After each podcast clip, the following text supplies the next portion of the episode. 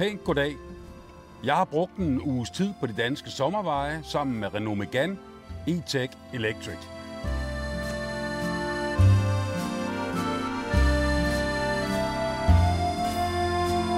Megane E-Tech Electric er en bil, jeg har et lidt specielt forhold til. Jeg har fulgt den på tæt hold siden præsentationen i München, og har også været på prøvekørsel i bjergene i Andalusien. Derfor har jeg også glædet mig som en vanvittig til at køre den på hjemmebane. Megane er en forholdsvis lille elbil, hvis eneste direkte konkurrenter lige nu er Volkswagen ID.3, Cupra Born og Citroën ë-C4. Den sælges til en pris, hvor ikke alle, men i hvert fald de fleste kan være med. Den billigste af de tre udgaver koster lige under 300.000 kroner. Lige siden jeg så Meganen første gang, har jeg elsket designet, der understreger, at en elbil ikke behøver at ligne en hajfinde for at være effektiv. Megane er en bil, man genkender på vejene, den er smukt formet og den har masser af karakter. Jeg synes, at Megane er helt sin egen, og at Renault har ramt helt plet med det lidt frække udtryk. I min optik overgår Megane de nævnte konkurrenter med flere længder, men det er jo en smagssag. Jeg er også virkelig begejstret for kabinen i Megane. I vanlig hatchback-stil er der fint med plads foran, mens bagsædepassagererne helst ikke skal nærme sig 2 meter, hvis de skal have plads til hovedet og fødderne. Der er heller ikke noget armlæn til bagsædepassagererne, og vinduerne er vel små, men man sidder til gengæld ganske fint. Det gør man bestemt også på forsæderne, og instrumenteringen er dejlig intuitiv. Bortset fra Renaults mediestang, som sidder godt gemt bag rattet og nærmest må betjenes i blinde. Men kender man Renault, vil man straks føle sig hjemme. Gearvælgeren sidder samme sted som i Tesla, nemlig lige over den stang, der betjener vinduesviskeren. Og bag på rattet sidder der 2 vinger, der bestemmer mængden af regenerering ved bremsning. Hertil skal det lige nævnes, at Megane ikke har direkte one-pedal drive, ligesom eksempelvis Ford Mustang. Man skal bruge bremsen, hvis bilen skal helt i stop. Ærgerligt. Bilen har 2 store 12-tommer skærme, der er placeret i en væltet elform, og de er både nemme at se og nemme at betjene. Bagagerummet har plads til 440 liter, altså langt mere end både ID.3 og ë-C4. En af Meganes helt store styrker er bilens brugerflade. Renault har valgt at samarbejde med Google om Android Automotive, og det er en rigtig god idé. Brugerfladen ser nemlig ikke bare vanvittigt godt ud, den er også ganske velfungerende, helt utrolig kvik, og så åbner den for nogle smarte muligheder. Har du en Google-konto, så knyttes den til bilens førerprofil, så du får dine egne apps, kontakter, gemte favoritsteder og meget mere importeret til bilen. Det er nærmest som en ekstra mobiltelefon. Der er naturligvis også mulighed for at hente nye apps, man kan installere i bilen, men udvalget er mildest talt lidt undervældende. Der er eksempelvis ikke YouTube eller andre apps, der kan forstyrre kørslen. Renault har ellers lavet det sådan, at visse apps simpelthen ikke kan betjenes, når bilen bevæger sig. Det gælder blandt andet Spotify, som jeg trods alt virkelig nød, fordi jeg automatisk fik alle mine spillelister ombord. Integrationen er ret imponerende. Google Maps bruges som bilens navigationssystem, og når du indtaster en destination, ved Google Maps, om der er strøm nok på batteriet til at nå frem. Det fortæller også, hvor mange procent der er tilbage på batteriet, når du når frem. Har du ikke strøm nok på batteriet, foreslår systemet selv en række ladestationer på ruten.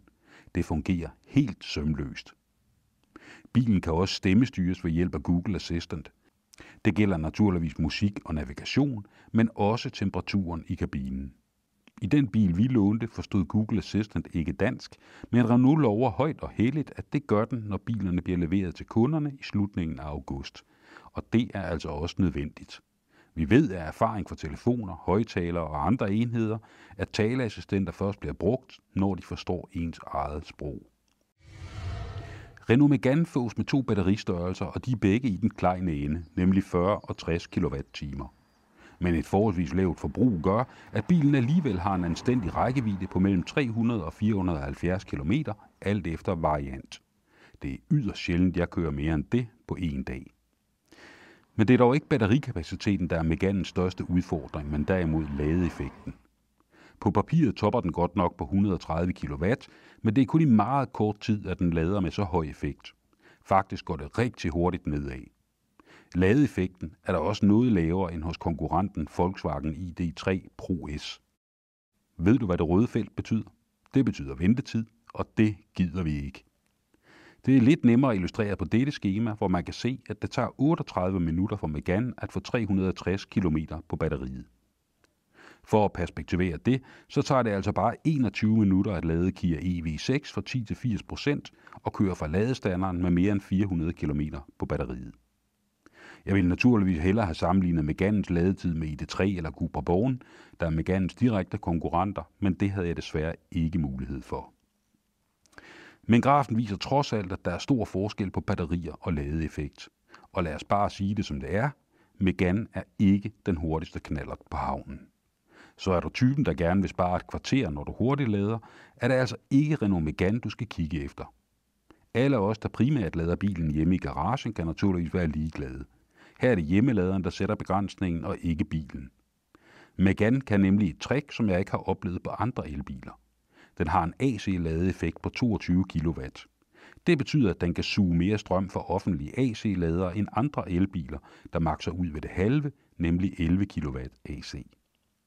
Knap 42% af alle offentlige ladere topper ved 22 kW, og de står ofte ved arbejdspladser og supermarkeder, så her har Megane en lille fordel. Megane er en lav bil. Den er faktisk bare 1,5 meter høj, så man sidder tæt ved vejen. Det er der sikkert nogen, der vil stejle over, men jeg synes personligt, det er ret fedt. I modsætning til rivalen ID.3, så er Megane forhjulstrukken, og det kan godt give problemer i skarpe sving, altså hvis man kører den som en go-kart. Og det kan man faktisk godt komme til, for Megane er en rigtig sjov bil at køre. Den er rap uden at være en racerbil, behagelig, men alt andet end kedelig. I låneperioden brugte jeg enhver undskyldning for at komme ud og køre i den, og det siger måske lidt om bilens kvaliteter. Jeg vil dog lige advare om, at der er ekstremt dårligt udsyn bagud på grund af de kolossale C-stolper og det meget lille bagvindue. Sidder der 3 voksne på bagsædet, kan du glemme alt om at bruge bakspejlet. Men se så her. Man kan kompensere ved at bruge bakspejlet som en skærm. Vupti, så har man et fantastisk udsyn bagud. Men det er altså desværre ekstra udstyr, der kun kan tilkøbes modellen med det store batteri. Den burde altså kunne købes særskilt. Apropos priserne, så havde Renault naturligvis udstedet mig med den helt store model med 60 kWh batteri og 220 hestekræfter. Med Advanced Driving Assist Premium-pakken og den specielle lakering er det en udgave, der står i 397.490 kroner. Man kan altså vælge Evolution ER-udgaven, der får den samlede pris ned på 346.990 kroner. Den er faktisk også bedre WLTP-rækkevidde, men den mangler til gengæld det smarte bakspejl og 360 graders bakkamera. Den er også mindre fælge, ligesom der er kosmetiske detaljer, der er droslet ned. Alligevel er det udgaven, jeg synes, der giver mest mening. Man får en fænomenalt kørende bil, der har en fin rækkevidde og rigtig godt med udstyr for 347.000 kroner. Hvis du altså kan leve med den hvide standardlak eller den sidste grå udgave, for det er de eneste farver, denne udgave fås i. Sidstnævnte koster i øvrigt også 5.600 kroner mere. Min kærlighed til Megane E-Tech Electric er bestemt ikke blevet mindre efter en uge bag rattet. Snarere tværtimod. Jeg synes, det er en fantastisk lille bil. Det er pt. Den bedste i klassen, og den er et oplagt valg til årets bil. Et imponerende comeback af Renault. En hurtig historietime, for Renault har nemlig lavet elbiler lang tid før vi blev født. I 1937 udstyrede Renault 35 Celta Quattro-modeller med batterier og elektriske motorer. De kørte som taxaer under verdensudstillingen i Paris. I 1959 bliver Renault Dauphine brugt som udgangspunkt for det, der regnes for at være den første moderne elbil, nemlig Henry Kilowatts, der sendes på vejene i USA. Oliekrisen i 1973 fik Renault til at investere i at udvikle rene biler. Resultatet var elektriske bybiler, baseret på de klassiske Renault 4 og Renault 5 modeller. I øvrigt har Renault for nylig genoplivet 5'eren i form af en elektrisk konceptbil. Hvis alt går efter planen, kommer den endelige udgave på vejene inden for de næste 5 år. I starten af 90'erne skabte Renault konceptbilen Zoom, der blev lanceret i bedste science fiction stil. Og i 1997 byggede Renault en elektrisk Clio med en rækkevidde på omkring 60 km. Oprindeligt blev der lavet 50 eksemplarer, der skulle bruges til et bildelingsprojekt i Frankrig, men i de kommende år blev der bygget adskillige 100. I 2011 og 2012 skete der virkelig ting og sager. Renault oprettede sit Zero Emission brand og udviklede Renault Fluence ZE til nu hedengangne Better Place, der også opererede i Danmark. Året efter begyndte Renault at producere den spøjse lille Twizy, der stadig bygges. Og så kom også Renault Zoe, der er den bedst sælgende elbil i Europa nogensinde. Men så blev der stille. Først nu, 10 år senere, er Renault klar til næste kapitel, som indledes med nærværende Megane E-Tech Electric.